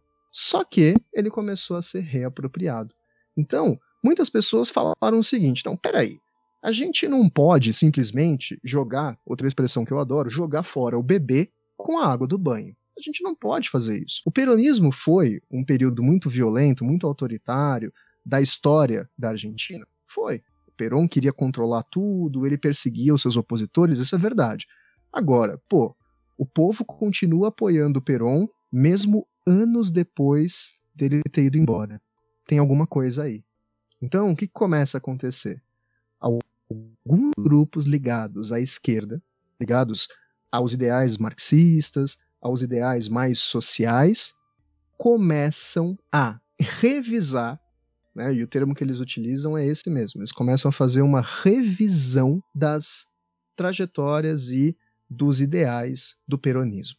Então, eles começam a pegar o peronismo e começam a dizer que, bom, talvez tenha algumas coisas de esquerda aqui. Talvez esse seja o caminho para nossa revolução. Portanto, alguns grupos de esquerda começaram a pegar o peronismo e a sua experiência e o próprio Peron e transformá-lo em uma experiência e transformar esse peronismo em uma experiência de esquerda. em uma experiência que seria um caminho para a Revolução Argentina, a Revolução Socialista da Argentina. Por outro lado, alguns grupos mais ligados a uma direita mais conservadora começaram a dizer o seguinte: pô, não, peraí, a gente também tem que valorizar o peronismo, porque senão o pessoal da esquerda vai começar a usar isso a seu favor e vai pegar todos os peronistas para eles. A gente precisa também transformar o peronismo numa possibilidade de experiência conservadora. Ou seja, principalmente grupos ligados aos sindicatos, que tinham uma forte influência peronista, grupos ligados a setores mais conservadores, vão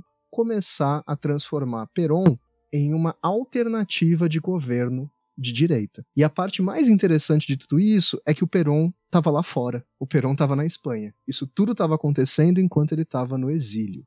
Né? As pessoas estavam se matando aqui, e em muitos casos literalmente, porque os atentados políticos, os atentados à bomba, os justiçamentos começaram a ser cada vez mais comuns nos anos 1960 e o Perón estava lá de fora construindo também tudo isso. Ele controlava ou tentava controlar tudo aquilo que era passado de mensagem dele aqui na Argentina. Esse foi um processo que começou a criar, a gente claro que a gente está simplificando, né, mas foi um processo que começou a criar grupos que a gente poderia sintetizar como um peronismo de esquerda, ligado aos estudantes, ligado à juventude peronista, que queria ver o Perón como esse herói de esquerda que traria o verdadeiro socialismo, era assim que eles chamavam, né, o socialismo peronista, a pátria peronista, traria para a Argentina, e os peronistas de direita, que vão entender o Perón como uma forma de impedir justamente a esquerda de tomar o poder.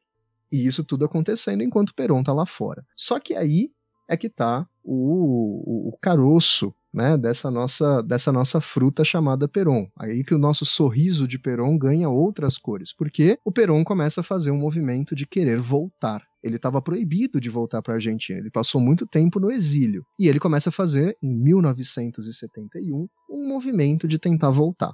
Nisso, várias negociações acontecem, várias tentativas acontecem, tentativas frustradas, e no ano de 1973 ele consegue. Ele consegue a liberação por meio de um acordo. Ele faz um acordo com o governo da Argentina daquela época, que era um governo militar. Ele faz um acordo que se chama Grande Acordo Nacional. Não é aquele acordo com o Supremo com tudo, né? mas é um grande acordo nacional que permite que o peronismo dispute as eleições e que o Perón volte.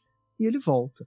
Tá? Mas só para vocês terem uma noção do que era esse cenário polarizado na Argentina com a volta do Perón, no dia em que estava marcada a volta dele, as pessoas foram receber ele no aeroporto. O aeroporto da Argentina, para quem é, pensa um dia em viajar para lá ou já foi para lá, tem um aeroporto internacional que chama Aeroporto de Ezeiza, que basicamente fica longe pra cacete do centro de Buenos Aires. Fica muito longe. É tipo um aeroporto que fica muito longe mesmo. Então você demora muito para chegar lá. Vocês imaginem agora mais de um milhão de pessoas marchando da cidade de Buenos Aires em direção a esse aeroporto. As pessoas marcharam até lá para receber o Perón.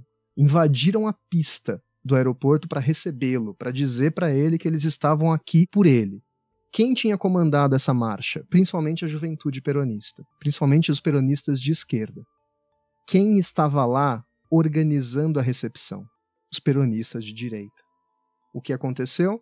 Um grupo de peronistas de direita começou a atirar contra os peronistas de esquerda, porque, segundo eles, eles estavam invadindo a pista, estava perigoso, eles queriam dispersar a multidão.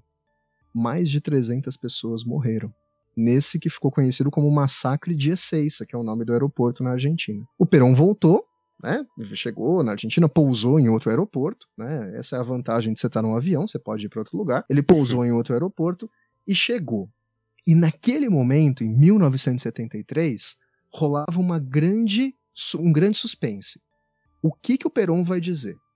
Quem que ele vai apoiar? Ele vai falar que ele é de direita ou que ele é de esquerda? E o Perón não diz nada.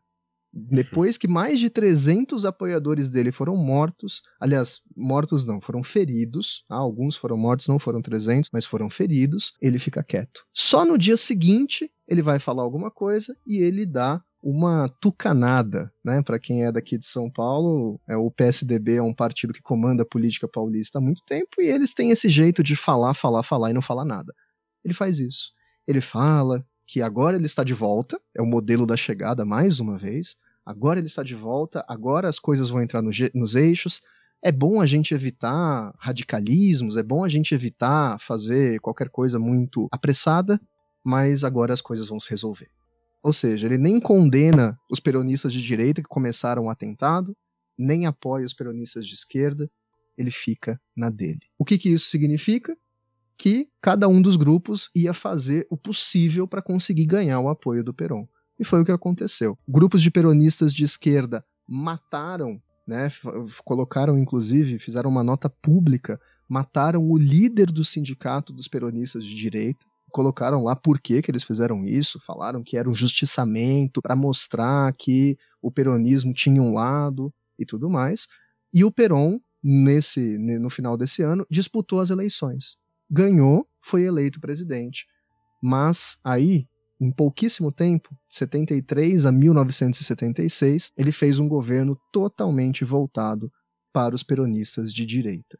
Os peronistas de esquerda foram massacrados, foram perseguidos, a juventude peronista se desencantou demais com ele e o final a gente conhece, ou pelo menos vai conhecer agora. Em 1976, o Perón já morto, ele já tinha morrido, né? ele morreu no meio do mandato. Quem assumiu o governo foi a esposa dele, que já não era mais a Evita, porque ela também já tinha morrido. Ela foi tirada do poder por meio de um golpe de Estado em 1976 que deu origem à mais longa ditadura na Argentina, a mais longa e sanguinária ditadura na Argentina do século XX. Por que né, esse fim, eu, eu dei esse fim melancólico para nossa narrativa? Porque ele é melancólico, né, não tem outra palavra para descrever. Mas por que eu fiz de propósito? Porque desse jeito parece que os peronistas de esquerda sumiram, né? Parece que houve uma vitória. Afinal, se o Perón voltou e governou com os peronistas de direita, e governou com a direita contra os peronistas de esquerda, a chance do peronismo de esquerda ter sumido é muito grande, não é verdade? É o que a gente vai ver, se isso é verdade ou não, no nosso terceiro e último bloco. Então é isso, Caio. Então vamos para esse terceiro e último bloco, vamos ver como é que ficaram as permanências do peronismo dentro da Argentina.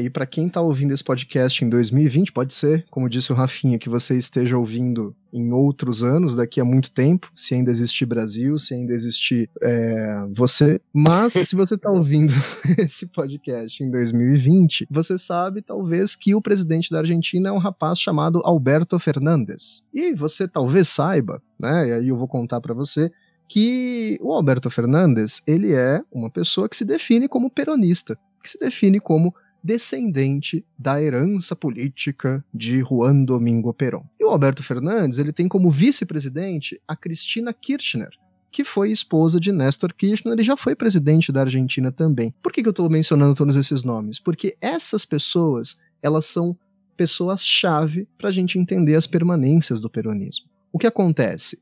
Nos anos depois da ditadura, né, na ditadura o peronismo foi completamente varrido do cenário político.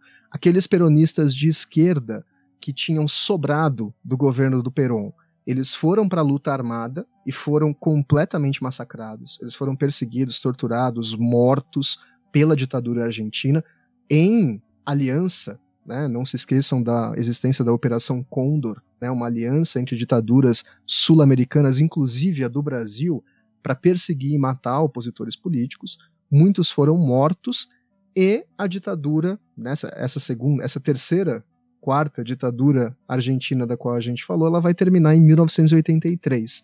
E aí, em 1983, não há muito espaço, né, e nem muitas vozes do peronismo ativas. O que acontece é uma sequência de governos que vão ali se sucedendo, um um pouco mais neoliberal, que é o governo do Carlos Menem, né? e o peronismo fica um pouco obscurecido. Só que nos anos 2000, no início dos anos 2000, numa onda de governos progressistas que vai começar a tomar o poder na América Latina, o Néstor Kirchner, que era um político que tinha sido formado né, nas bases peronistas, nas bases do Partido Justicialista, que é o partido que o Perón criou logo depois de ter tomado o poder, que existe com outros nomes até hoje, e o Néstor Kirchner começou a perceber que talvez fosse o momento, agora, depois de muitos anos de ter acabado a ditadura, e no momento de uma onda progressista, talvez fosse o momento de trazer esse peronismo de volta como uma marca política. E é isso que ele faz. Né? Ele assume né, como uma, é, uma liderança peronista, ele não tem mais vergonha de dizer que é herdeiro de Perón, que defende o peronismo, e isso vai passar até os dias de hoje para o candidato e, e presidente, né, o Alberto Fernandes. E uma outra coisa importante da gente pensar também é a visão que tem os opositores dos Kirchner, né, a, é, a política dos Kirchner. Por quê? Não só esses caras, a, política dos Kirchner e do Alberto Fernandes, que é o né, descendente direto aí dos Kirchner. Não é só uma oposição por eles serem Kirchner, ou por eles serem de esquerda, entre aspas, ou por eles serem de uma posição política ou outra, mas também é uma, posição, é uma oposição que eles fazem por serem peronistas. Né? Hoje em dia, eu acho que esse é um traço bem interessante da gente comparar, né? É que hoje em dia, se você vira para alguém e fala, o seu getulista, a pessoa vai, hum. vai dizer e fala, como assim? Né? A menos que seja o Ciro Gomes, é, essa pessoa vai. Se bem que o Ciro Gomes também se define mais como brisolista, né? Do que, do que como getulista diretamente. Mas é, é, aqui no Brasil, isso não tem uma continuidade, não tem uma permanência tão forte. Mas na Argentina, grande parte da oposição ao governo do Alberto Fernandes é pelo fato dele voltar com essa ideia do peronismo, dele trazer de volta essas marcas do peronismo, que não são, e aí para finalizar essa primeira reflexão, né, que não são, para a gente não cair no anacronismo, né, não são as mesmas marcas dos anos 50, 60 e 70, tá? que não são a mesma coisa. Né? Então, falar, ah, tal pessoa é peronista hoje, não é a mesma coisa que dizer que uma pessoa era peronista nos anos 60, 50, só que apropriando-se e usando historicamente, porque estamos vivendo né, no tempo e fazemos história a todo momento, se apropriando historicamente de uma ideia, de um movimento político para fins contemporâneos. Né? É o que acontece nesse momento e a história está sendo construída. Né? Os próximos e aí eu acho que, respondendo a pergunta do começo, né, a fala que eu abri o programa, o sorriso de Peron, então, é um verdadeiro caleidoscópio, né? As tantas cores que já foram pintadas na boca de Peron, que o Rafinha tá rindo aqui da minha cara porque ele achou a metáfora brega. Achei não, né? Ela é extremamente cafona. Eu, eu, senti que tinha uma vergonha até no tom da sua voz. Acho que até você entendeu que ela era bastante cafona. Sabe quando você fala uma coisa e depois que sai da sua boca, você percebe que você poderia ter falado outra coisa?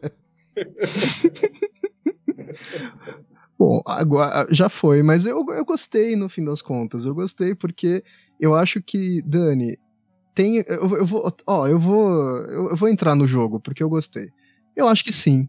Porque o caleidoscópio, né? Conforme você mexe, não só o instrumento, mas conforme você mexe o próprio olhar, e conforme você ganha idade, conforme você envelhece, ele vai ganhando outros sentidos também, né? O que eu enxergo hoje num caleidoscópio não é o que eu enxergava antes, o caleidoscópio não é mais o mesmo. Então, sim, né? O sorriso do Peron, ele é um caleidoscópio dependendo de quem olha, de quando olha, de como olha, né? E tá aí, e tá aí até hoje. O, o, tem um historiador muito importante da história argentina, que é o Carlos Altamirano, que ele escreveu um livro chamado Que es el peronismo, né? Que na verdade é uma coletânea de artigos, e ele começa esse livro, eu, eu quero um dia começar um livro desse jeito. Ele começa o livro falando assim: É, eu achei que tudo que eu tinha é, que escrever sobre o peronismo já tinha sido escrito, mas eu me enganei. Nestor Kirchner foi eleito presidente.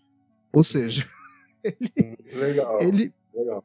ele mesmo reconhece, né, que a história ela vai se sendo construída e a gente tem que entendê-la de acordo com os conceitos que, que, que, que nos ajudam nisso e com o que acontece também com os discursos e assim por diante. O presente atualiza o passado, né, Rafinha? É, ô Caio, eu, eu, eu queria, já encerrando aqui, agradecer muito é, a sua participação. E eu ia falar que eu adorei ter tido você aqui até você endossar essa cafonice sem fim do Dani. Agora eu vou ter que te confessar que eu adorei um pouco menos a sua presença aqui, né? Porque você vai embora depois desse programa e eu que vou continuar ouvindo as cafonices aqui todas as semanas que a gente grava.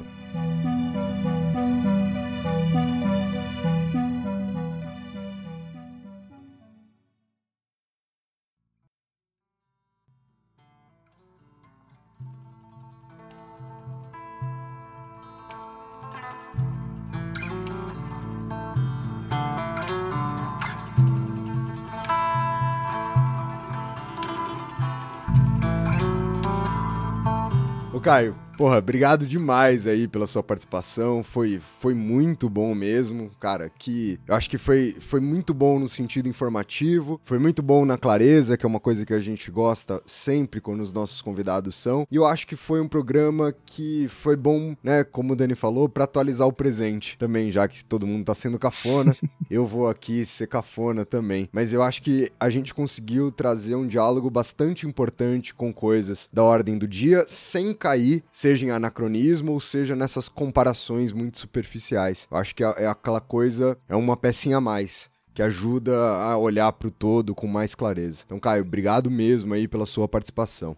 Não, eu que, eu que agradeço, gente. Obrigado por tudo, pela, pela companhia aí nessas, nessas horas de, de conversa, né? Acho que. E, e, e acho que é, é, importante ressaltar né, a importância do trabalho que vocês estão fazendo, né? Que é, é. Eu acho que eu posso falar palavrões aqui, palavras historicamente construídas. É, é foda, é foda. O trabalho que vocês estão fazendo é foda. Eu acompanho, né? Eu sigo, sou um ouvinte assíduo. E é isso. Muito obrigado. Contem comigo sempre, né? Porque vocês vamos gravar de novo, se vocês toparem. E é isso vamos aí. fazer esse programa aí sobre as Olimpíadas. Eu tenho certeza que, que vai ser bem legal. É isso, então, Dani. Uma última palavra aí pra galera. Um beijinho para todo mundo. E gostei muito desse programa de hoje. Achei que, principalmente porque a gente fechou né, com uma imagem muito bonita, com uma metáfora bastante adequada e profunda. Mas, além disso, acho que é um, um, é um programa que vai ser muito legal da gente ter ali. Espero que o Caio volte outras vezes, para a gente falar mais sobre a história da América Latina. Né? A gente já tem um convidado que vai falar pra gente, é, com a gente ano que vem sobre o Uruguai mas a gente tem muitos temas ainda de América Latina pra gente explorar, pra gente ir a fundo. É isso, é isso, perfeito. Não deixem de seguir a gente lá no Instagram do História Pirata, sempre ali na semana que antecede o programa que será lançado às sextas-feiras, como sempre. A gente alimenta o nosso Instagram com coisas que foram ou que serão né, apresentadas para vocês no nosso programa, às vezes complementando, às vezes trazendo uma discussão, uma provocação. Então, só seguir a gente no Instagram, no arroba História Pirata, tudo junto. Muito obrigado por quem escutou a gente aqui até o final. Vamos ficar por aqui e até o próximo programa. Falou pra vocês! Falou, pirataria! Falou!